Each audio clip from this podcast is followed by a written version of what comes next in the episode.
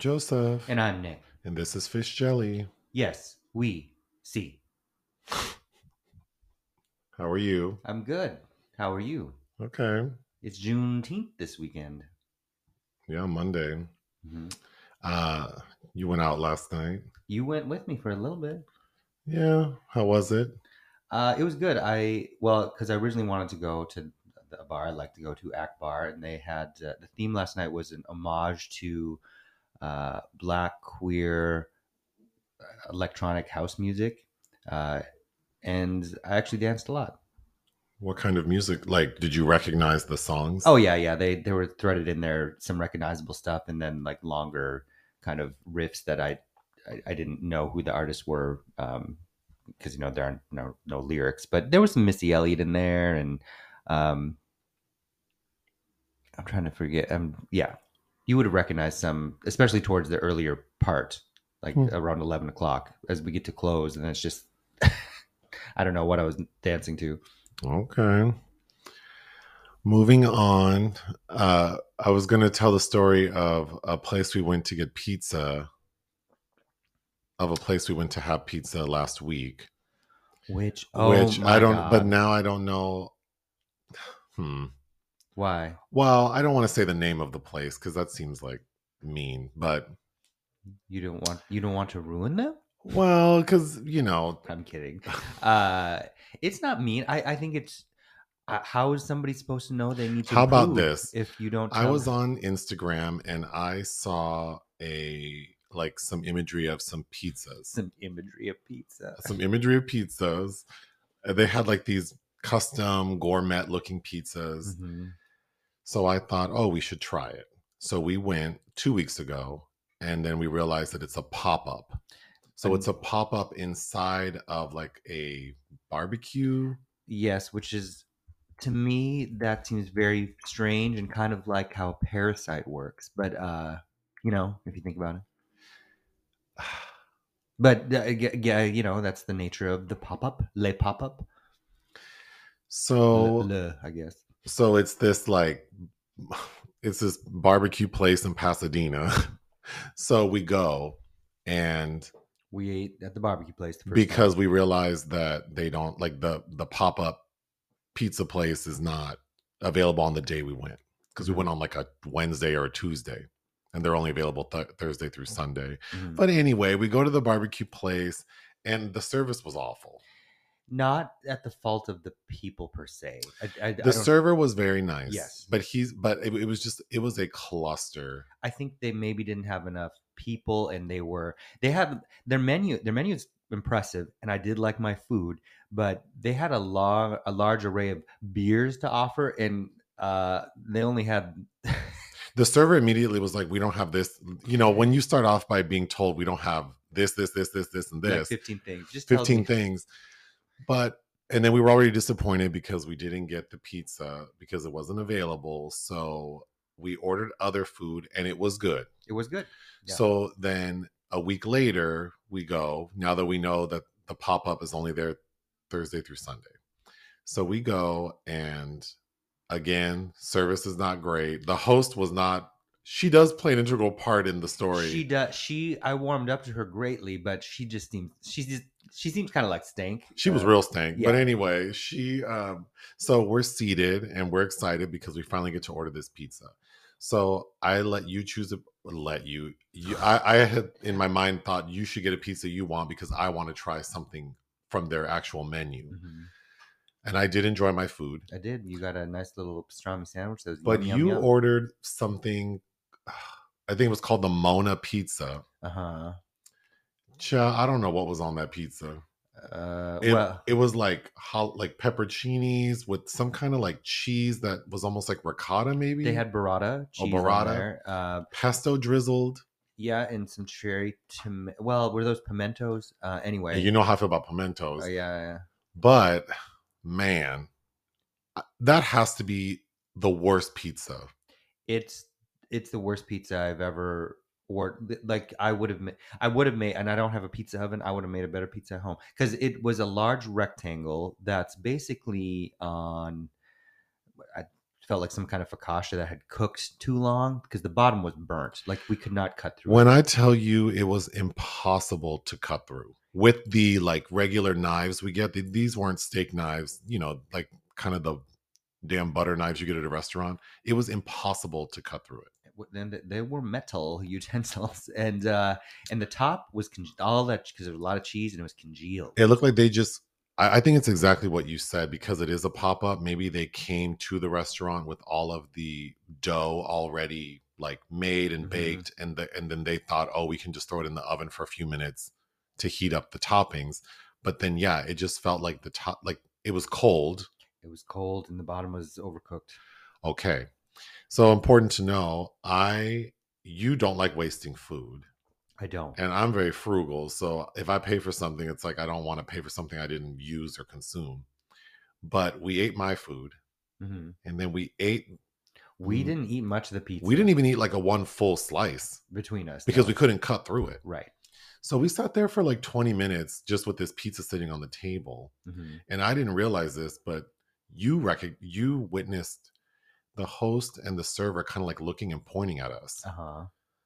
like there was something wrong. Uh-huh.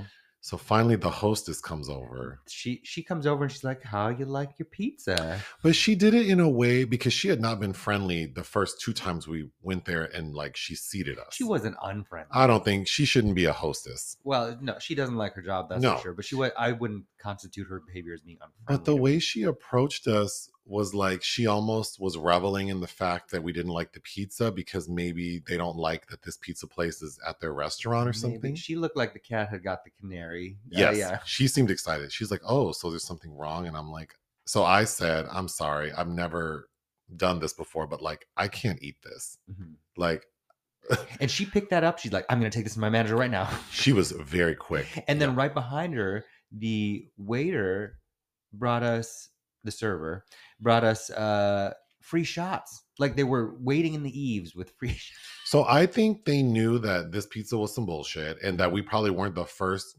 mm-hmm. customers to complain about how awful the pizza was. So they were waiting for us to complain. Mm-hmm. The, but we didn't have to because they asked us. The host comes back and she's like, okay, y'all want me to box this up for you? And I said, no.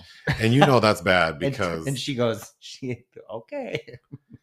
Yeah. In the decades I've been eating out, I have never like sent food back.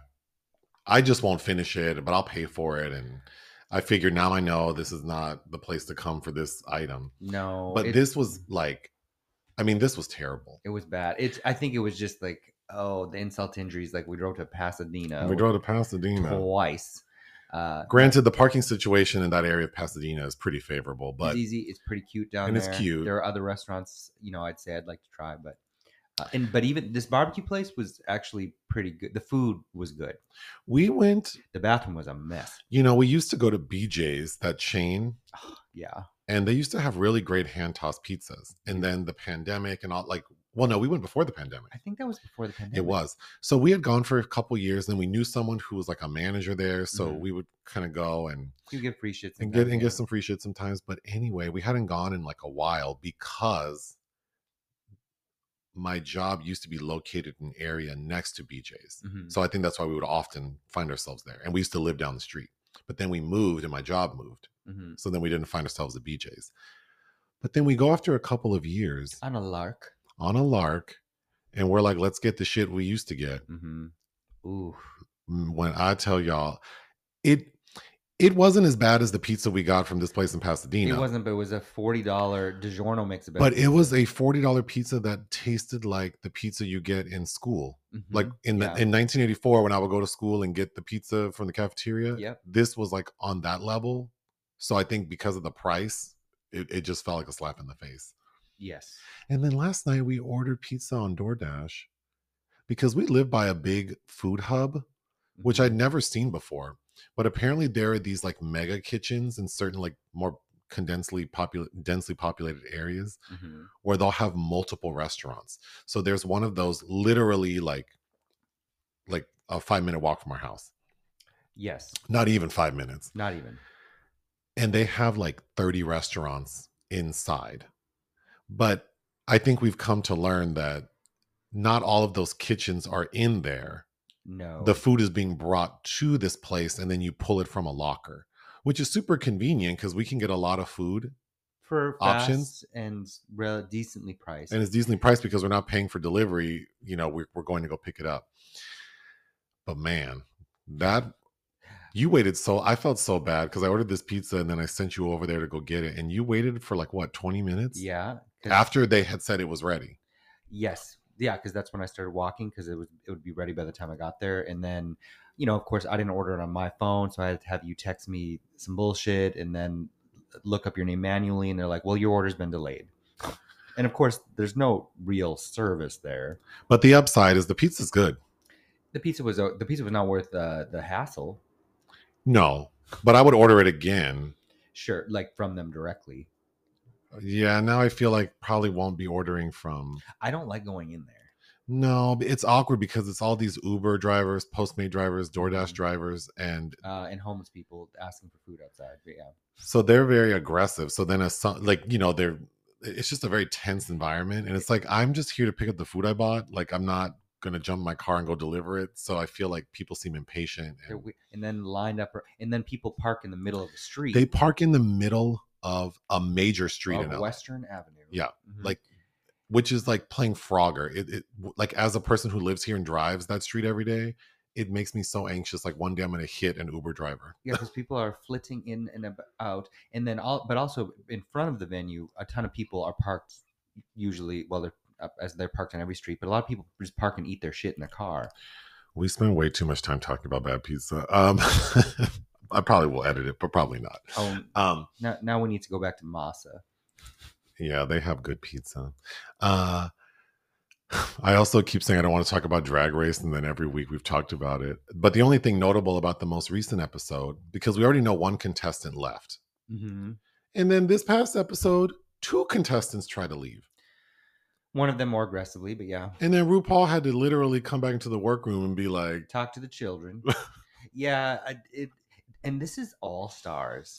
I was embarrassed for them. It does not feel like All Stars. No, it it, it didn't from the from the get. But um, Lala Ri, what did we do? The one thing that one of them said, or that that RuPaul said, that I thought made them like really should resonate with people is like, you're supposed to be professionals. Yeah, and it is not professional.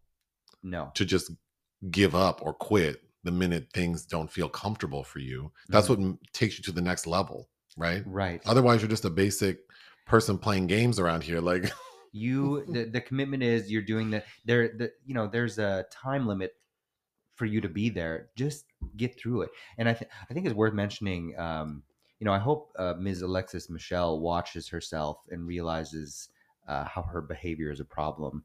Um, because I think, uh, you know, I grew up in a, a white middle class family, and I think it took some time to realize what what does passive aggressive behavior look like. Well, and this idea of like thinking that, I mean, I would also say that a lot of people like to assume the role of victim, mm-hmm. and it's and it's not a very appealing role. It like, was she because first she one girl you told us all that you want to have sex with Lala Ri, so you are that she wanted two different roles in this little goddamn skit they're playing, and she. To Lala Ri, like, oh, you can have that one even though I want it. But she tries to fight Candy Muse, who I don't really like Candy Muse, but I was totally on board with how she reacted and what she said uh, to like. So Alexis Michelle tries to basically is gaslighting her, like, take this other role. It's basically the same. What the fuck? Yeah. I mean, for and, people who don't watch it, it's like, what are we talking about? And then like, starts crying. Uh, uh, it just doesn't feel very like, yeah, like these queens don't feel like they are the best of the best because their behavior seems like novices who mm-hmm. want to run away, like grab their toys and run away. Mm-hmm. So I'm very unimpressed. Well, and not in like say Lala Ri, for instance, who I do really like, like the um, the runway. It's like the runways are. Mm. Her aesthetic's raggedy. It is. I really, really like her, and she's a fabulous entertainer, but. Her drag is so raggedy. But well, and then speaking of raggedy, we've been watching Queen of the Universe, that Paramount Plus oh. competition reality show. Oh my God. Which is already, I enjoy it well enough because they sing songs. I, you know, they, they have the budget to have these queens sing songs we all know, mm-hmm. but you know, to call like them drag queens, I don't think most of these queens perform in drag. They just are in drag. Well, they're to be in this competition. Yeah. Like they don't perform at bars and they don't, like their Instagram is not them in drag all the time. Because I would, I would say like, I'm, if I was wanted to sing on this kind of platform, I would totally be like, yeah, I'm going to adopt a drag persona. Yeah. Call me Nikki B, and yeah. I'll and I'll look like a. And I do drag in my living room. Yeah, like a, like Zane. What was that kid's name? Zane. Well, Aiden no. Zane. Or um, salt and sh- sugar and salt, or sugar yeah. and spice. What salt and pepper? Salt and pepper. Salt but, and straw. Speaking of raggedy, you know I love Vanessa Williams. I do too. But her makeup on the set, is it the second episode? The one where Mel. The B's first makeup. Ab- well, the first episode wasn't great, but the second episode. Where Mel B is absent for some undisclosed reason, because because the judges are Mel B, Vanessa Williams, Trixie Mattel, and Michelle Visage, and Graham Norton hosted. But Vanessa's makeup was like, you're like, it looks like her eyes are bleeding. Yeah, it didn't look cute. And then, or like if Selma Blair did it, yeah, because bad, bad. no, because Selma Blair made a video about, because you know she has a M S, M S, and so you know her. Dexterity is not the best, but she found this device to help with putting eyeliner. Well, I think Vanessa needed that device. And uh, yeah, like um, yeah, that was a bad joke. And maybe. Then on the third episode, the one we just watched, it's the it's the the theme is like the first time, so you're seeing early first pictures of these drag queens that are competing their first time in drag, as well as the judges like when they're young children. And Vanessa Williams shows a picture from nineteen eighty-five, so she looks fabulous, she, but she's wearing the same outfit and the same hair, and it's like, okay, uh I still really like her, but I think she comes across a little like she comes across as difficult because yeah. okay, I don't like how the show's kind of treating Giselle Royale, who I think is very talented, and Giselle Royale sings Uh, Save the Best for Last in front of Vanessa, an homage to this bitch, and she does a pretty good job. Like I, I think a, a well enough job to where she should be proud of her work, really. Yeah. And Vanessa Williams like turns to the judges like, I guess I should stand up now. And then Mel B has the audacity to tear into this woman once again, uh, saying that she it was nasally and basically castigating her for daring to sing in front of the diva who originated the song. It's like, Mel B, shut the fuck up. You know, Mel B acts like a drug addict. Uh, That's what she acts like on stage. Like, it's just everything out of her mouth feels so chaotic and um, like these sudden outbursts. And then she's overly excited about things. And then she seems really critical. Like anytime, because the... because she went after Giselle the first time about singing Adele. Then she went after someone else for singing... uh Amy Winehouse.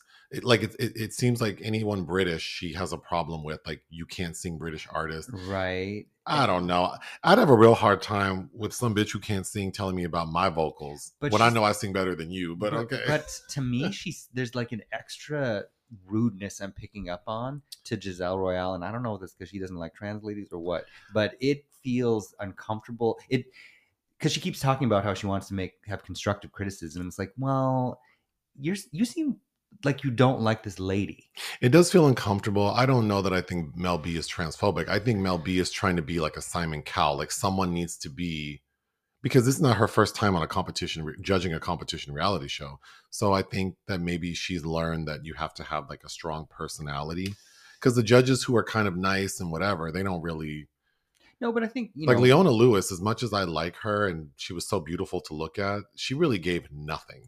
I she agree. Didn't give good technical advice. She wasn't super passionate about anything. She just seemed like she was a pretty lady sitting on the table, which I'm fine with. But uh, but Michelle Visage, I think, does. I don't. Yeah, I, I think Michelle Visage is a good judge, I, and she looks fantastic. I don't care for her, but I'm not going to say she doesn't do a good job. Vanessa Williams is very knowledgeable, so she gives very like precise she does critiques. I, th- I think what I've grown to like about Michelle Visage is she actually seems empathetic, and there's sure. a, there's a way to read people that, and there, there's a time to read people too, and sometimes you don't need to every time. I don't know. I don't think Trixie Mattel adds anything because she's supposed to be the one to comment on the looks. Oh, right. But I feel like she's trying to be very nice, and then also Michelle Visage gives better critiques on looks than I agree. Trixie Mattel. But we can move on. Did you see Pat Sajak's retiring from the Wheel of Fortune? I did see that. I did you watch that as a kid? I did. Mm-hmm. Yeah. I mean, it was like one one grandma watched that and one grandma watched Jeopardy. I prefer Jeopardy, but so he'll complete the forty-first season and then retire. That's crazy. Yeah, because I mean, it really is like an institution. It is. Vanna's been gone a while, right? No, Vanna's still doing. She's it. still doing it, it. Oh, is she not? I don't know. I mean, I haven't watched that since I was uh, uh, a little thing. I thought Vanna White is still kicking on. I know. She, well, because they did a tribute to her on Drag Race, but uh, yeah, I'm not sure. I'm pretty sure she's still on Wheel of Fortune. No, I don't. Well, be that as it may, maybe there's no retirement package. She can't leave. No, she. Yeah. I mean, it's. I don't think it's hard work, so why not? Gosh, wow. Uh, that's not shade. I, I think I, it's probably it's it's a good gig. It's a good gig. I don't think it's easy. Well, also, well, easy as in. Sh- By now, she's pretty got it down to a T. So, well, no, I don't think we can discount the pressure of having to maintain one's appearance. Like that lady has had to look fabulous yes, for forty there is, years. There is that part, and I think that that you know that does take a toll on people. Looking good, it's hard. Mm-hmm. I'm exhausted. I know. Anyway, moving on.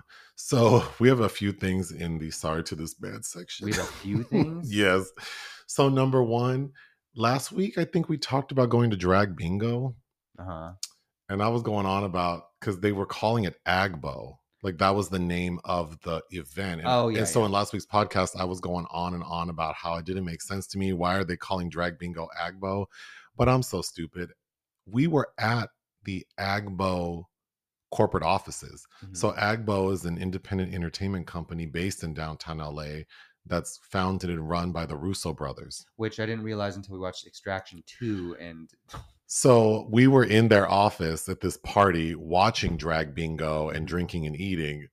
But I was thinking, oh, Agbo is the name of the event. No, Agbo is the name of the company that was sponsoring, sponsoring this yeah. and whose offices we were in. So sorry to this man for talking shit about Agbo. Like, what a stupid name. It's a great name for a...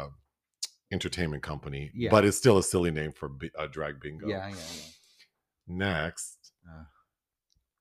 when I gave the recap of the crying game, and I just said like, oh, like in the end, Fergus and Dill, is that her name, mm-hmm. are free to be together. But I no Fergus, yeah, Fergus is but different, yeah. But I left out a pretty important part, which is that Fergus went to jail. So they're not like free to be together. Fergus is in prison. Yeah, he's in prison. She comes to vi- that. Yeah, but I didn't mention that. Oh, okay. I like I never said that. So they weren't exactly free to we be together. We were distracted by her Whitney look. And and it's so funny I didn't mention them being or Fergus being in jail, because when I say that she looks like Whitney from I'm Your Baby Tonight, that's the like the scene when she goes to visit him in prison. But anyway. And then in our Extraction two review, you said you gave Extraction one and a half, uh, but you didn't. You gave Extraction two and a half. I did? Yeah. Oh. So you gave Extraction and Extraction two the same score. Oh, I did? Yeah. Because I had to go back and look. Oh, because I looked on my Letterboxd and I... No. Uh... In the video, you gave it two and a half. Oh, okay. And then uh, we were, I forget... Is it the video for The Blackening? It's The Blackening because I'm talking about Tim Story's filmography, and he directed Ride Along and Ride Along two. And in my mind... It starred Ice Cube and Charlie Day. But that's the movie Fist Fight, which is not directed by Jim Story, but... Tim Story. Tim, Tim Story, but uh, it's more recent, so I think that was in my mind. And to be honest, I didn't like Fist Fight or either Ride Along film, but... Um, so I guess sorry to Kevin Hart and Tim Story. Films released we didn't cover. Maggie Moore's. Uh, yeah, that just opened or premiered at the Tribeca Film Festival, uh, which I would have been interested in, but we had a busy week. Uh, John Slattery of Mad Men fame directed. I think he his last film, God's Pocket, I didn't really like. Um, but he it stars John Hamm and Tina Fey. God's Pocket? Yeah, I th- which I, I want to... Is Philip Seymour Hoffman in that before he died? And there's something called Stan Lee. A documentary about Stan Lee, which I have no interest in whatsoever. Uh, it's directed by David Gelb, who I have seen uh, his previous work, such as the documentary Jiro Dreams of Sushi, which I remember liking, and it'll make you want sushi. And then that kind of that B sci-fi movie, The Lazarus Effect, with Mark Duplass and Olivia Wilde. Projects of interest. Dust Bunny. Oh my God. Uh, anytime there is a new Sigourney Weaver project I'm made aware of, time stands still. Uh, uh, she uh, let it be known that she will be soon traveling to Budapest to film a project called Dust Bunny. The story on IMDb says an eight-year-old girl asks her scheming neighbor for help in killing the monster under her bed that she thinks ate her family. Yes, and Sigourney said she played. She's like, well, I'm about to play not again another not very nice person, but I have fabulous costumes. And uh, it is the directorial debut of Brian Fuller, who is the creator, I believe, showrunner of Hannibal, the television series, and Mads Mikkelsen of Hannibal will also be co-starring. I believe he'll be the the aforementioned neighbor. Well, I'm sure as images start to get dropped, uh, your excitement will swell. Oh, yes. Next, Bambi. Sarah Polley, after her Oscar win for uh, adapted screenplay for Women Talking, uh, it, I guess Disney has hired her to do a live action Bambi. And by live action, meaning a lot of C G I. Mm. What are they gonna do? Uh, but good for her. That's a big deal and should further her. her. Hopefully there won't be a decade between projects again. Let's take a break. Mom deserves the best, and there's no better place to shop for Mother's Day than Whole Foods Market. They're your destination for unbeatable savings, from premium gifts to show-stopping flowers and irresistible desserts. Start by saving thirty-three percent with Prime on all body care and candles. Then get a fifteen-stem bunch of tulips for just nine ninety-nine each with Prime. Round out Mom's menu with festive rosé, irresistible berry chantilly cake, and more special treats. Come celebrate Mother's Day at Whole Foods Market. Movies we watched for fun. Raiders of the Lost Ark. Yes. Uh, the was, first Indiana Jones movie. Yes, from nineteen eighty-one. You uh, wanted to watch this because we were going to see the new Indiana Jones. The Dial of Destiny. What year is Raiders of the Lost Ark? eighty-one. When do you recall seeing it first? I think I recall seeing Temple of Doom first, being sick on the couch, and it was on T V, and falling in love. And uh, then my mom bought me all three at separate stages on V H S. So this would have been probably nineteen ninety-two. Mm. Um, I still remember the V H S cover. And the Last Crusade V H S, I remember finding in a grocery store called Festival Foods. Because remember, you could go to grocery stores and rent rent and or buy V H S tapes. Yeah. Uh, and gas stations too. Uh, yeah. So yeah, I, I remember cl- finding The Last Crusade in a in Festival Foods. I liked Raiders of the Lost Ark well enough. I preferred uh, Temple of Doom. Temple of Doom. Next, you watched Valkyrie. Uh, yeah, Bryan Singer film uh, about a Nazi officer who tried the last known recorded assassination attempt in-house on Hitler and its failures. But uh, starring Tom Cruise, of course, and uh, Carice Van Houten, and Bill Nighy, and a bunch of very notable British men playing Nazis, which, you know, the, what the film is does look good is uh, Tom Cruise has a glass eye in it, and it, it looks very real. Uh, how, I thought they did a really good job on making this man look like he actually had a glass eye. Uh, but they treat this man like he's a hero, and he is not. He... It's kind of like the Mads Mikkelsen villain in Indiana Jones and the Dial of Destiny, which I won't talk about now, but... Uh, This, there were Nazis that wanted to overthrow Hitler because they thought in the end he was ineffective or uh, blind, you know, blinded by his own um, aspirations, and they thought they could do better in his boots. And not, they treat this, they they treat the Tom Cruise character like he actually cares about the Jews dying. It's like, that man didn't care about that. He's not a hero. I don't know. It's, there's. I wish somebody realistically. I think it's interesting and compelling, uh, but could we be realistic about how these are monsters devouring monsters? I don't know. Cobra Verde. Uh, one of the five Werner Herzog Klaus Kinski films, uh, and it's one of the. There were only two I hadn't seen, even though I own it, uh, I, and I still haven't seen Wojciech. But Cobra Verde was the last uh, union between these two who had a love-hate relationship that's well documented uh, in My Best Fiend and uh, what's that other documentary, Burden of Dreams. Anyway, uh, what's interesting is Klaus Kinski plays this Brazilian thief bandit uh, who loses his, I think, his plantation, uh, murders his boss that he works for, and then uh, ends up working for this sugar plant, sugarcane plantation owner, and impregnates his daughters. And as punishment, he sends him to the region of Dahomey, which that should sound familiar to you because we recently watched The Woman King, which is mm-hmm. also about this uh, particular slave trade in that area.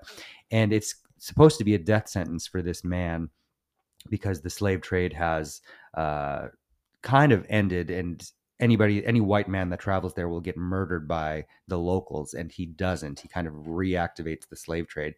And it's a very interesting um kind of impressionistic view of this time in this place, and it's very much worth a watch. And it came out, I think it was re- premiered at the Berlin F- Film Festival in eighty-seven, and the, dis- the U S distributor went out of business, so it actually never was released in the U S until two thousand. Black Eye. Uh, this, uh, you know, I like Fred Williamson. This is a blaxploitation film from nineteen seventy-four, directed by Jack Arnold. And Jack Arnold was big in the, well, big, he was, his films from the fifties are notable because he directed Creature from the Black Lagoon and It Came from Outer Space. But here he is directing this very so-so blaxploitation film about a private, a black private eye, that's what the title means, uh, who is hired to find this missing girl. And then a bunch of weird stuff happens along the way, uh, including this weird religious Christian cult. Uh, and the the sideline, the tangential sideline is real bizarre because he's in love with this beautiful black woman, but she is in a lesbian relationship with a white lady played by Rosemary Forsyth. And all of Rosemary's dialogue is terrible, like really bad and stupid. Uh, but again, th- th- it's an interesting scenario because he they're basically fighting over this woman. And Rosemary is also saying she's kind of attracted to Fred Williamson, of course, uh, but the, uh, it just it isn't very good. Dead Souls. I finally finished Dead Souls, which is like an my eighth, people. Well, no, uh, I, which I think is a must be a, a reference to the the uh, Nikolai Gogol novel, but uh, it's a twenty eighteen eight-hour, fifteen-minute documentary from Wang Bing, and it is devastating. You watched an eight-hour documentary? Yeah. Ugh. I had to watch it in three different parts, but uh, the first two parts I watched before Cannes. Did you enjoy it? I did. Okay. I think it's. I think it's so excellent, and it's really. It was shot from two thousand five to, I think, twenty seventeen, and it's really just uh, Wang Bing has interviewed the straggling survivors of the internment camps uh, known as Zhaobang. Zhaobang Zhaobangu of the late nineteen fifties, early sixties, where Mao Zedong locked up all these uh, the, the rightists uh, that were, if you critiqued anybody in the government for any reason, you got put in these intense labor camps. And it's really just a series of interviews of these very old men, I think all of whom died by the time the film was premiered, uh, because it's the... They're interviewed. It's like, this was in two thousand five, and they're like, oh, they died in one of the ensuing years. And it's just these men talking about their experiences and how they survived one of several clusters of, of camps. And it is harrowing, like the shit, because they they basically were starved to death in, in these labor camps and with nothing to eat. And they'd be eating rocks and leaves and uh, whatever they could get their hands on. And the experience they taught, the, of the effects on their body, like particularly their bowels. Um, they would like there's a, more than one of them talks about how they'd have to help each other scrape what they'd eaten out of their anuses, like their bleeding anuses. Um, it's uh, it, it. I don't know. It, it's a to it's something to witness, and and if you have the time and can make your way through it, I find I think I think it's really worth watching because. I, I don't know. I mean, like I am like everybody, like we we're ignorant about certain, you know, you read about these history. I've read about these internment camps, but to actually uh, sit and listen to somebody's experiences, you know, uh, there's nothing like that. It's, I, I thought it was moving. Salome's Last Dance. Salome's Last Dance. Salome's Last Dance. Yes. Uh, so Glenda Jackson died this week. So I, I tried to uh, fit in some Glenda films. And this was, I went back to my introduction uh, to Glenda, which was in this film. I think we had just gotten cable and I saw ad- advertisements for Salome's Last Dance. And I could tell that it was very queer. Uh, and it's it was my introduction to Glenda Jackson and Ken Russell. And I begged my grandmother to buy me the D V D so I could watch it. Because on cable, like I'd have to, uh, my parents might walk by, uh, and somehow I knew I should watch it alone. And she bought it for me, and I still have that D V D, so that's what I watched the other day. And it's Ken Russell doing kind of what he does, uh, taking an artist and kind of doing something very uh, flamboyant with it. And I'm halfway through watching Marat Saad, and he's doing something kind of like that Paul Brooks film where Oscar Wilde is watching his band play Salome being performed in a brothel where the prostitutes are playing the roles. And Glenda Jackson is a brothel madam playing Herodias. And she's get, she got this full face of makeup on. And this must be the template for which made me fall in love with Isabelle Huppert, how this woman looks in this movie. So it was very fun to rewatch. It wasn't successfully received, um, but I, if you're a Ken Russell fan, I think you'll dig it. The Romantic English Woman. This was a Joseph Losey film I'd never seen, which I really liked. Uh, basically about uh, an author played by Michael Caine, whose wife is malcontented. She goes on a, like she just leaves one day on a trip to Baden-Baden and has a chance encounter in an elevator with Helmut Helmut Berger, who is in real life gay and was uh, the partner of Luchino Visconti for twelve years. And they he he's kind of he's a poet, but kind of lives off people, and he comes to stay with the English woman and her husband, and uh, things kind of uh, there's a lot of tension going on between those three. Uh, it's also interesting reading about the behind the scenes. Losey, you know, Glenda Jackson was a two-time Oscar winner. And Losey thought she was boring to work with. And Michael Caine said he didn't pr- appreciate uh, that she'd eat something really garlicky during lunch because they had lovemaking scenes, which I think is funny because she just finished a film with Michael Caine called The Escape Artist, something like to that nature. The, the will now be her last film, but anyway. Hopscotch. Uh, you were in the room a little bit while I was watching this, starring Walter Matthau and Glenda uh, from nineteen eighty, directed by uh, Ronald Neame, uh, who you've seen his The Poseidon Adventure. That might be what he's best remembered for in the U S, uh, but directed a lot of really interesting things, including a film after this with Jill Clayburgh and Walter Matthau, The First Monday in October, which I highly recommend. But this is fun. Uh, Walter Matthau is a disgraced C I A agent who's like curbed at a desk job and during his final years, and he works for a bunch of idiots. And uh, in response, he writes a tell-all book that sends him in a, a them chasing him before it can be published. It sounds like something. It uh, it was entertaining. Mary, Queen of Scots. And this I've been sitting on since I, I'd meant to watch it before, that twenty eighteen version of Mary, Queen of Scots with Saoirse Ronan and Margot Robbie as Queen Elizabeth and her Scottish cousin. Uh, but this is the nineteen seventy-one film starring Glenda as Queen Elizabeth the First, which is weird because that very same year she did a very notable television miniseries where she also played Queen Elizabeth the First, and Vanessa Redgrave as Mary, Queen of Scots. It's interesting watching it because Redgrave, as a young woman, Saoirse Ronan kind of looks like her. Um, I've never seen Ian Holm so young as the gay uh, Ricci, the Italian Riccio who was murdered in front of her.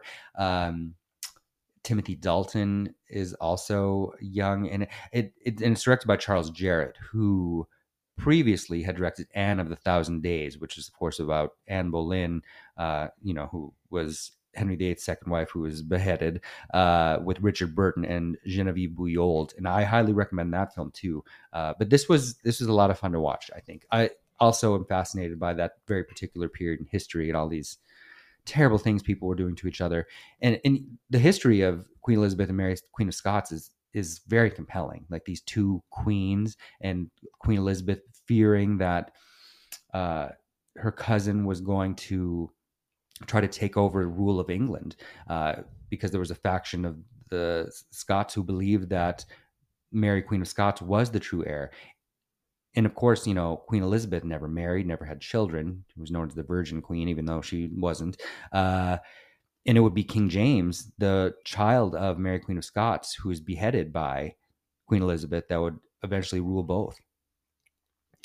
And dipping into the obituary section again, Treat Williams died, which yes. prompted us to watch The Substitute two, School's Out, which then led to us watching The Substitute. And then we watched The Substitute three, Winner Takes All. We need to watch Substitute four, which yeah. I think is about neo-Nazis. Yeah, it is. But um, I didn't realize until I saw Treat Williams had died that we watched him in the movie The Ritz, yes, which we have a podcast episode for. And then he's also in the film Hair, yeah, which I haven't seen. I've seen uh, productions of Hair on stage, but I would be curious to watch the movie. I pulled out my Blu-ray, but we didn't make, we didn't have time yet, but I do want to watch that. Yeah. Anyway, The Substitute two, School's Out, I thought was a lot of fun. It it's is, ridiculous. It is ridiculous, but it is a gem. Let me tell you. Oh my God. I'd watch that. I'd watch that one again. Yeah. That was a lot of fun. The Substitute stars Tom Berenger, which is taking itself a little more seriously. Very. And Tom Berenger is less appealing than Treat Williams, so that wasn't as fun. And that's directed by, the first one's directed by Robert Mandel, who directed School Ties. Do you remember that movie with Brendan Fraser and Matt Damon? No. Um, where all I remember is there's a locker room scene. This is like nineteen ninety-two or three, and I know that Matt Damon is an anti-Semite. Mm. Well, Substitute three, Winner Takes All. I, I wasn't.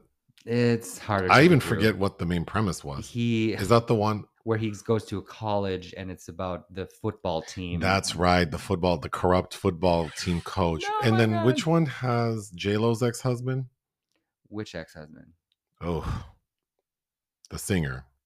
Um, oh, Mark Antony. Mark. An- that is the first one. Oh, the first one. That's what, because he's terrorizing Diane Venora. She gets Nancy Kerrigan. That's right. That's uh, right. The Substitute three, Winner Takes All, is directed by somebody named Robert Radler. And I'd be very curious to watch this early nineties movie he did called Showdown, starring Billy Blanks. Oh, God. And that kind of, you know, on um, on Amazon Prime, they have uh, bios for...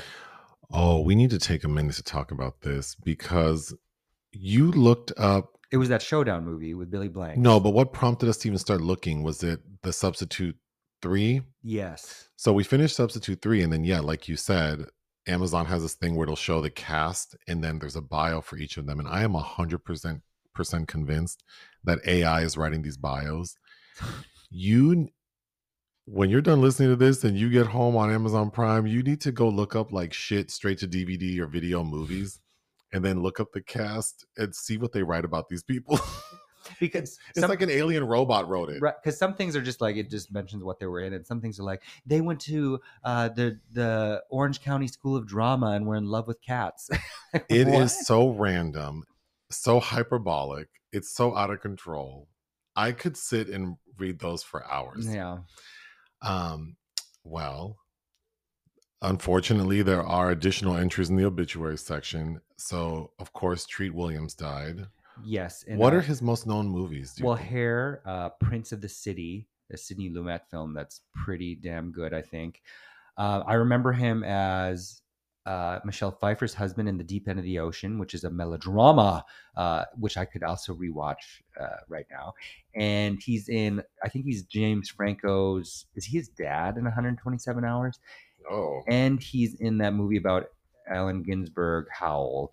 Uh, he's he's he did a lot, some of it not very good stuff, but uh, I think one of my favorites uh, is Smooth Talk, the Joyce Chopra film, which you've seen, where Laura Dern is that young girl. You know what? Smooth Talk has a lot of relations to the, this week's secret film, where she's this young girl who's at the mall all the time. Do you remember Mary Kay Place is the mom, and her parents leave to go on some trip, and then Treat Williams shows up, who's been kind of stalking her at the mall, and then is trying to get her to come outside. It's almost like a horror film. Mm. It's based on a Joyce Carol Oates short, short story that is also excellent. Um, and then, as you mentioned, Glenda Jackson died. Glenda, two-time Oscar winner. I don't really understand why she won for A Touch of Class, her second Oscar, because I don't think that's a very good movie. Um, But I highly recommend Women in Love, uh, where Oliver Reed and Alan Bates have the first recorded naked male nudity, the first male nudity, and they have a wrestling match. Um, which, which is, for some, I don't know why, but two different people sent me links to a YouTube video of that wrestling scene. Mm-hmm. And I don't know what was said that made two different people send me those links. I don't know. Maybe because she hadn't, you hadn't mentioned this. Oh, so. Well, I've mentioned it before, I think. Well, yeah, when we reviewed The Shout. Oh, yeah, yeah, yeah. But I mean, I'm talking about like within the past week. Oh, I don't, maybe because of Linda? I don't know. Maybe. Anyway, I highly recommend Women Love. Sunday Bloody Sunday, uh, uh, also where her and Peter Firth are in love with the same young boy. Uh, the Romantic Englishwoman, which I just watched. The Music Lovers, where she plays uh, uh, Tchaikovsky's ill-fated wife, because, you know, he was gay. And uh, she's in a version of Jean Genet's The Maids, uh, opposite Susanna York, which I also highly recommend. About, it's probably about a decade, almost a decade ago now, where Kate Blanchett and Isabel Huppert were in a stage production of that, which I, I'm kicking myself for not having made a point to see. But there's, there's still so many films of hers I haven't seen, but uh, she's, uh, to me, I thought she was fascinating. And then Cormac McCarthy. Very notable author. I think he was in his eighties. Um, I think it, All the Pretty Horses, I know, was made into a, a not well-received film adaptation. Uh, but the one that I've owned forever, because my mom had a bunch of his stuff, but the one I've owned forever that I've meant to read is Blood Meridian, which I know many, like Rid, people like Ridley Scott and uh, James Franco, can't, uh, both had attempted to get the rights to adapt that, I think. Uh, but I've heard that's very good, and I plan on reading it soon. All right, we'll take another break. This episode is brought to you by Reese's Peanut Butter Cups. In breaking news, leading scientists worldwide are conducting experiments to determine if Reese's Peanut Butter Cups are the perfect combination of peanut butter and chocolate. However, it appears the study was inconclusive, as the scientists couldn't help but eat all the Reese's. Because when you want something sweet, you can't do better than Reese's. Find Reese's now at a store near you. The secret film today uh, has some very upsetting subject matter, so this can be a trigger warning. If you don't want to hear about a pedophile, turn this shit off now. But it was Nick's selection, and he chose the two thousand one American drama film L I E, which stands for Long Island Expressway. Happy Pride, y'all. It's directed by Michael Cuesta. I don't know who that is. His directorial debut. Why did you choose this movie? Um, I've always been aware of it, and um, it comes up on certain lists. Uh, here and there, and I, I just had never seen it. And since it's Pride Month, uh, and I was tethered to choosing something queer related, I I wanted to see something I hadn't seen, which is kind of interesting it's slash inter- problematic because I feel like the the queer. I mean, what is the queer component that this old like? I don't. I wouldn't call this a gay movie. I wouldn't either. And I'd be careful to do so because it's like this man's a pedophile, and yes, not all. Exactly. So it yeah. was it wasn't what I was expecting. One, no, but it, it ends up on a lot of lists. It won a bunch of awards at, uh, you know, gay film festivals. So I had made assumptions. I think I, I knew vaguely it was about an inappropriate relationship. Uh, it, it Paul Dano it makes his his uh, screen debut. He won an Independent Spirit Award for it. It competed at Sundance, which something like this. I I, I feel like they wouldn't do that now. Um, I think it's compelling, and also it reminded me of, it speaks to some experiences I had as a kid. The IMDb description says, a fifteen-year-old Long Island boy loses everything and everyone he knows, soon becoming involved in a relationship with a much older man. This description makes it seem a little more... Uh, innocent? I didn't care for this movie. I, didn't I don't think it's well done enough to justify the subject matter. Um, but the story is that this fifteen-year-old boy, Howie, played by Paul Dano, who we'll talk about his age because I don't know that I think he's fifteen. He seems younger based on some other indications. But Howie lives like this nice middle-class life. His dad is a businessman. The mom has died. On the Long Island Expressway, yeah. So the dad is kind of busy with his work, not really paying attention to his son, except for providing for him. And the dad also has a girlfriend who the son doesn't like. But anyway, Howie has a group of raggedy ass friends mm-hmm. who get him into doing stuff like skipping school and burglarizing houses. Mm-hmm. And one of the boys, Gary, um, Howie seems to be attracted to. Mm-hmm. Uh, and Gary is like, a tra- like, you know, he's a, an underage kid with tattoos and piercings. He's also a prostitute. Yep. He hangs out like off the Long Island Expressway in some area that I guess is known for underage male prostitutes. Mm-hmm. But Gary convinces Howie that they should move to California together to start a new life. And of course, Howie's all about it because I would say he's probably like in love with Gary. Mm-hmm. But one of the houses they burglarized belongs to a man named Big John, played by Brian Cox.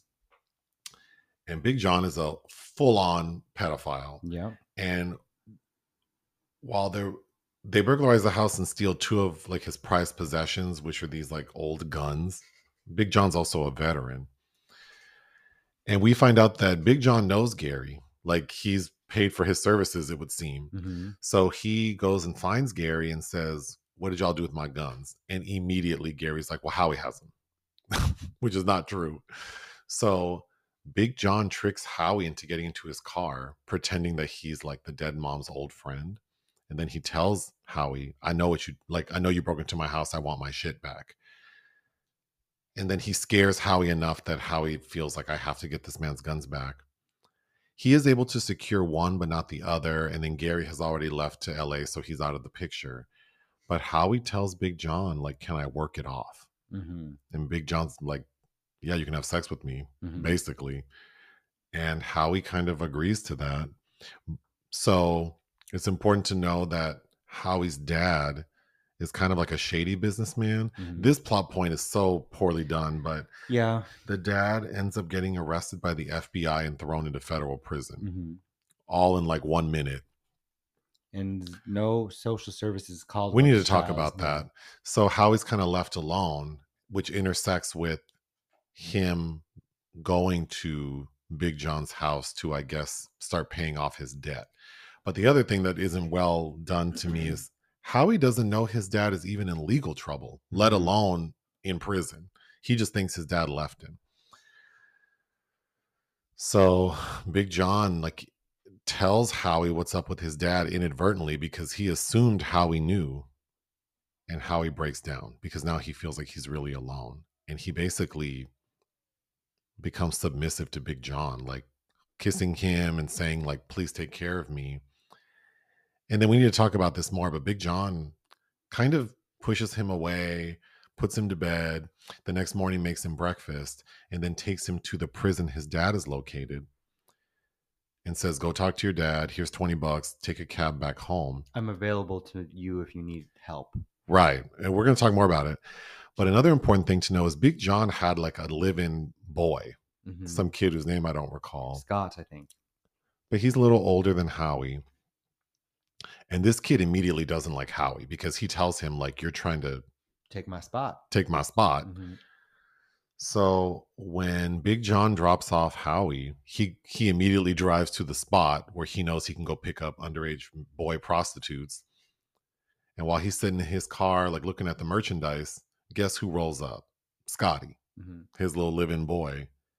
And Scotty shoots and kills him mm-hmm. in that car. The end.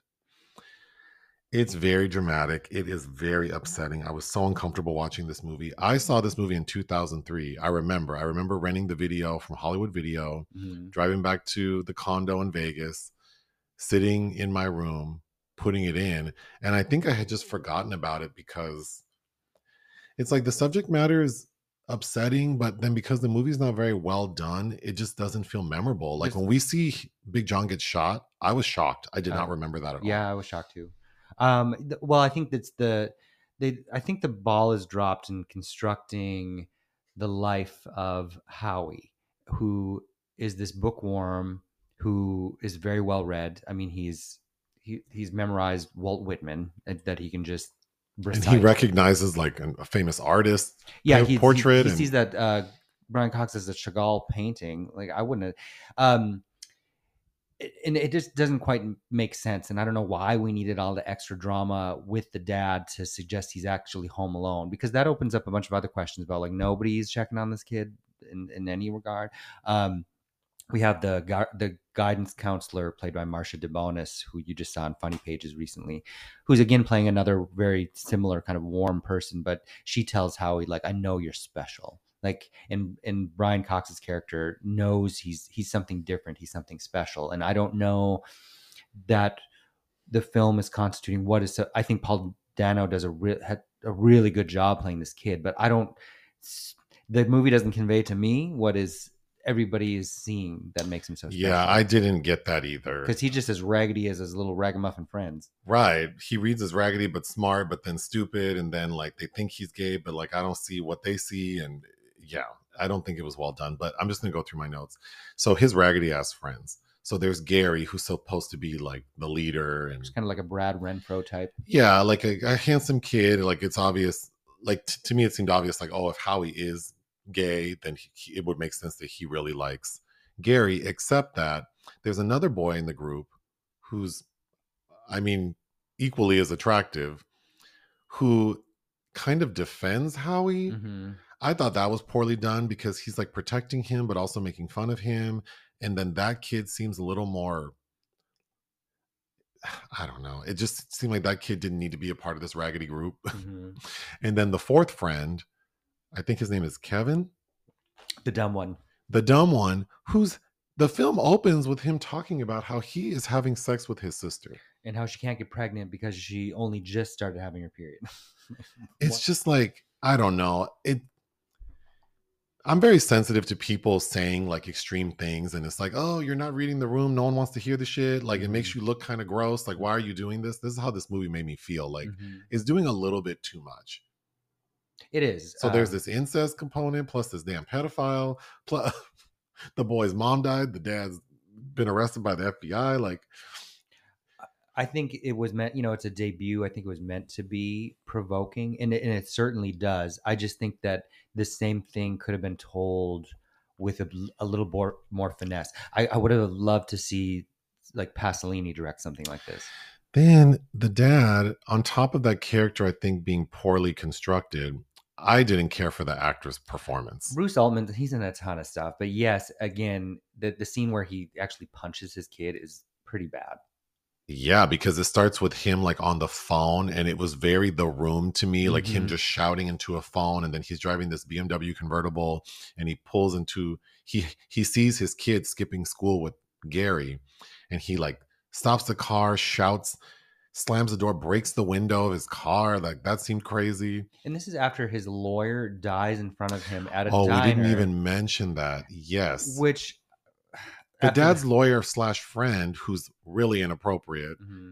has a damn heart attack and dies. And then we get a scene. Where so we get that scene. Then we get the extension of it, which is the ambulance coming to pick him up. We didn't need that. We didn't need that because the lawyer was protecting him from legal trouble. He knew just what to do. It's like, well, you can get another lawyer then, I guess. And the, then uh, and then he goes back to that diner with his kid. Yeah, like what? Like this is not the site of some serious event. But do you, does the staff want to see you again, sir? I wouldn't go back to that diner. Also, there's a scene where the dad is flossing his teeth, and then he smells the dental floss. The dad's going through like a midlife crisis because he's always shirtless at home, and he's like, "I lost five pounds." He's doing this. Yeah, he has his son look at his body, like, "Can you tell I lost five pounds?" And how he's kind of grossed out. And he's doing. He has like. Uh, role-playing sex with this woman. He's playing like a construction worker. Uh, and he's being very loud. Like his son can hear him, his dad mm-hmm. having sex. It, it was just a lot. It was cartoonish. It was and, cartoonish. Yeah. But yeah, have you, do people smell their dental floss? I don't know. I don't know. I mean, I know like if you, like I'll look at my dental floss to see, did I, was I successful in getting something out, but I don't smell the shit. Mm-mm. Um, okay. So when, the boys rob Big John's house. Big John hears them, and he comes downstairs, and we hear one of the kids calling him like a dirty cocksucker, which which made me think like, oh, immediately I knew Big John's probably done He's inappropriate agreed. things yeah. with these boys. But then Big John comes down into the basement, and he grabs Howie and rips like a part of his jeans. He off. rips a pocket off the back, yeah. And then he starts sniffing it, which was so creepy. And then the next scene is Big John driving around the neighborhood, looking at boys and smelling the. He's smelling the pocket, which is so creepy because it's something. It's like something out of a fairy. Like he's a witch, and um, yeah, or it, like a perverted bloodhound. And it's one of the only uh, uses of music that I recall in the film, uh, which I thought was I thought that was a very effective scene where Donovan's hurdy-gurdy man is playing. Oh yes, because I think that sounds creepy anyway. But Howie's friend Gary wasn't shit because he ratted him out so fast. He didn't even try to like get in contact with Howie before he left to California. Mm-hmm. It's just like, ugh, what a garbage boy. Um, it, it also it, there were elements of it that reminded me of like Dennis Cooper and of course Mysterious Skin. When these. Again, I just don't think this is a well-made film. Like the boys are just like burglarizing homes in broad daylight. They're brandishing these pistols in broad daylight oh, on the corner of some street. Yeah, when they that was crazy as hell to me. Like Gary and Howie have Big John's guns, and they're just out on like a main intersection playing with these guns. And also how the the prostitutes are right. You know, ironically, I think supposed to be welcome to Long Island, and there's these young. these young men standing beneath it, but they're like men crouched right in the bushes. Like you can see them from the expressway. I didn't think that was well done. Like that can't be how that goes. In the, in the middle of daylight. No. In the middle of daylight and all these young boys wearing muscle shirts, like hanging out by the sign. And then all these people driving by cruising them. That seemed weird. To There's me. A little more discretion used in those spots. I know. Then when B J's Big John is trying to seduce Howie at a like when he first brings him to his house,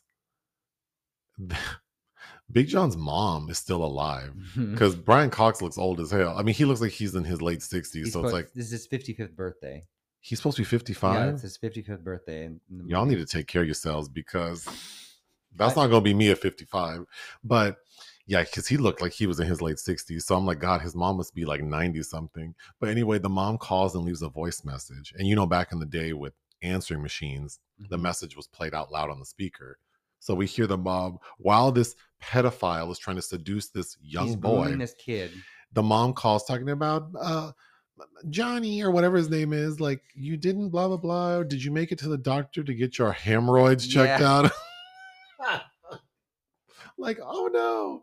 Um, the diner that the lawyer or friend dies in is called Dick's Hills. Yeah. What an awful name. I wonder if that's an actual restaurant. It probably is. You know, they didn't have the budget to change any. Speaking of the score, the scene where, because Gary comes over to Howie's house once and sees the dad putting a bunch of money like in an envelope in some drawer. So, of course, the boy comes back later and steals the money. So then later on, there's a scene where the dad is looking for the money mm-hmm. and can't find it. And he's freaking out. The score that was playing during that scene was awful. Mm-hmm. Then all of a sudden, there's someone knocking at the door.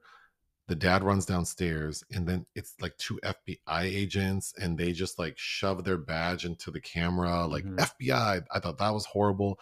And then it turns into like a comedy where the dad is like running in the lawn mm-hmm. from like the F B I shouting, this is so unfair, it's my neighborhood. Okay, I thought that was really poorly done. Again, unnecessary. I think it would have been just more, so much more powerful to have Howie, this kid whose parents just don't understand him. They're very middle middle of the road, middle brow people. Then I think so there's a scene in this film when Howie is at Big John's house and he's rummaging through one of the rooms, like in one of the drawers, he finds like Polaroid pictures of young boys. Mm-hmm. So clearly Big John is, you know, molesting a lot of young boys. And he has, a, and so we see all these pictures. And then it made me think of Mysterious Skin and that guy taking pictures of the mm-hmm. boy. And again, I just thought this movie is not well done enough to justify me being so uncomfortable well, and I with what I'm seeing. Right. Like, and I don't think Michael Cuesta's gay. And I don't know, I think his brother was one of the co-writers. And I don't know if somebody was on here, but, you know, for your first film, I think I was uncomfortable. Well, I don't think it's a gay. I don't think you need, I don't think being a child molester is about your sexuality. No, I don't. Yeah, I don't mean to collapse. Like, I'm talking about like somebody's queer experiences. I'm talking about myself here, where this would have been something that maybe I could have seen myself wanting to write as a form of expiation, because some of these things happen to me, you know. I think the thing that makes, if, if I'm using Mysterious Skin as an example, I think the reason that screenplay works, especially with the character Joseph Gordon-Levitt plays, is that we get a sense of his feelings, because he's all, because he's kind of saying, like, it, it's a very sensitive topic, but I think, like, if you're gay, you know, like, these things didn't happen to me, but like being a gay man and then thinking like, oh, if I were thirteen and an older man had done something with me and maybe I found that man attractive, maybe I would look at it as like, it wasn't a bad thing because mm-hmm. I, I, I was curious and I did like what was happening. Mm-hmm. And Joseph Gordon-Levitt's character expresses that in the film, that he liked it because he likes men. So it's like the, the the complexity of that, I think, works very well in a film like Mysterious Skin. But in this movie, it's just like, I'm so confused about who Howie is as a person, and then as he is, I think, too, and then but... the, and the actual production feels kind of like not well done. I will say, Brian Cox's character Big John is written well, I think, mm-hmm. because I did I... feel like I've met a lot of men like that, mm-hmm. not as an underage boy, but as an adult. I've met some people who are really, I've met some people who have done some really inappropriate things, and the way they talk about them is like, oh, this is like, I should call the police. Like, what are you talking mm-hmm. about? So I, I thought that was well done. And that, I, that's about the only thing that was well and done. I think Brian Cox gives, a, I, I think an actor of his caliber even taking on this role was yeah. a big deal. When... Br- The scene where Big John is telling his boy Scotty, like basically like, because he has this new boy at the house, Howie, so he tells Scotty like, I need you to go stay at the motel for a few days. You're gonna have to go kick rocks for a little bit. Basically, and then he, and then it was really creepy because he's looking at him like, yeah, thanks. Uh, you know, Big John is telling Scotty, and then he's touching his hair like, God, your hair got so dark, mm-hmm. which makes it, so clearly he's saying you got too old. You got too, it's like a puppy. Yeah. Yeah, I, I, I want a boyish young yeah. man. And even though this kid is clearly young, he's probably like what, eighteen? Mm-hmm. Like he's way too old. That was very unsettling. Yeah. Okay, the question of Howie's age. So he says he's sixteen, but he also says he's fifteen. Then when the the final, towards the end, when Howie goes to visit his dad, and the dad ain't shit. The dad no. is, the first question out of the dad's mouth is not, how are you? Where have you been sleeping? He's, he asked him something about him. Like, you know, I didn't do it right. Like, Dad, I'm a kid and, and you're, and no one's taking care of me. You don't care. But he's like, well, maybe I'll call Aunt Marilyn. Uh, maybe you, you didn't call... think of that already. But Howie says, I just need money. And the dad gives Howie the PIN number to his debit card or A T M card, or for those who remember, the Versateller card. And the PIN number is seven eight eight six. And Howie goes, that's my birthday. Mm-hmm. So then it's like, so then this boy. Because it's, it's like, we see a calendar that says October two thousand. So it's like, you're. So you just turned fourteen mm-hmm. then. So that makes it more unsettling. Mm-hmm. Like, because at first I thought, oh, is the age of consent sixteen? Because I didn't remember the movie. So I was like, oh, is this. Is that why Brian Cox is asking? Is this creepy that? Old man like doing borderline shit? Like, well. He's, it's not borderline. It's not borderline. No. These boys are underage. And the pictures we see of the boys, these are like, they look like ten, eleven. They're children. Yeah. They're, chil- they're full on children. So that was really uncomfortable. Mm-hmm. But uh, but again, because I think that portrayal of the dad is kind of a joke, that scene didn't hit. I feel like that moment as the audience, when we realized like, oh my God, this little boy we've been watching the entire movie is actually younger than we thought, mm-hmm. should have hit me like a ton of bricks. Mm-hmm. And instead I was just like, oh, hell no. Oh, hell yeah. no. So this boy is actually fourteen. It's too much. It's too much, but not too much in the sense that I'm not saying this doesn't happen. I know it happens. I know, like, I just don't think this was well done. Yeah, I, I agree. I think that this should, I, I don't know. It, it's not well constructed, I think, in, in, in several ways. But that doesn't mean that it still doesn't leave a lasting impression. Um, Questo, I, I saw his film after this, uh, twelve and Holding, which is similar vibes about as a twelve-year-old, um, and Jeremy Renner's in it. And I haven't seen that since the year come out. It came out, but he worked with Jeremy Renner again in Kill the Messenger, which was a film I also remember liking. But um, I don't know, just kind of, again, I can't keep going back to like, this is a curious, I, I would want to know the reason why this subject was chosen by this director for a first film. Well, even like the the story you've been writing recently, that, you know, I, because I think I'm a part of the process of coming mm-hmm. up with the story. My, for for me, it was very it's very important that the story be provocative, like thought provoking. Mm-hmm. And I and I like the idea of a story ending where it's like, as the audience, I feel conflicted. Mm-hmm. And so I think what you're working on now, once we can talk about it, I feel like we'll achieve that. And I don't know that this film does that, because it's like, clearly what's happening is wrong. And there are very few things I'm questioning about the story. Like, it's just like, this is awful and sick. Mm-hmm. Yeah.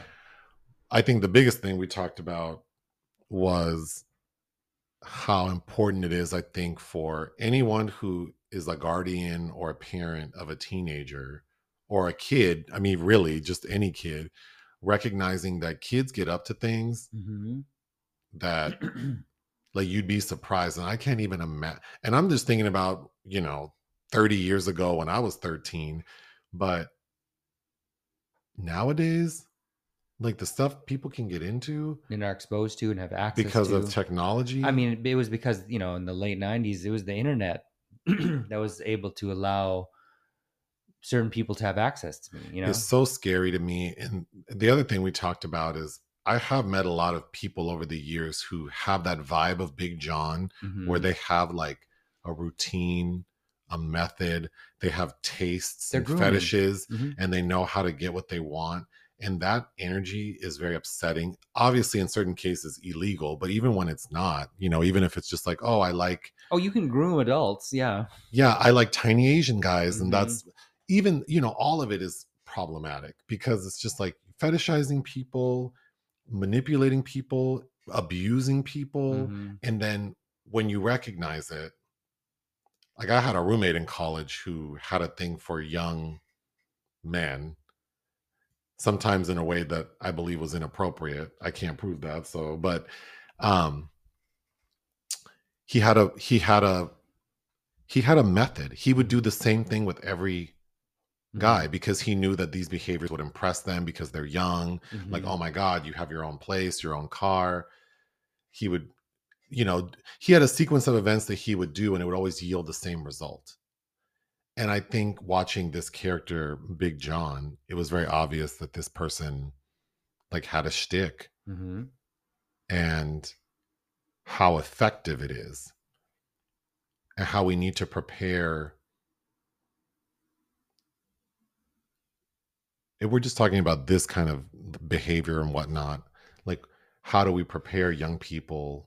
I don't think you, you know, you can't. They're stubborn and they want to experience these things. You know, speaking for myself when I was a kid and like, like I thought I was old enough to handle, I thought I understood things and was mature enough to do it. And you just don't, it's, you know, you're naive, but and and sometimes you gotta, I don't know, as humans, I think sometimes people gotta be burned to learn not to touch the hot stove. Right. But uh, I, I don't know if there's a way to really prepare people, but also, you know, pay attention to behaviors that are being exhibited because, you know, what I think once you start experiencing some of these things, your, you know, you know, your behavior, you can tell sometimes that things are going on. And I mean, I'm not a child development expert and I don't have kids, but I think, and I can't base it off my own experiences because I think I was kept safe for reasons that are very specific. So I imagine that what would work is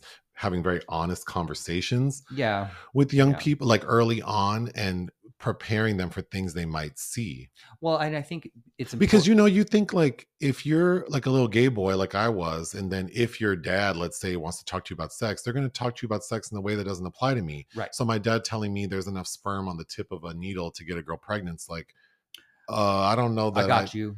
Like, okay. I mean, that's yeah. pro- I'm not going to really have to probably deal with that. Like when I remember having that conversation with him at fifteen, maybe. And it's like, that's so not something that I think I need to worry about. Mm-hmm. I don't know.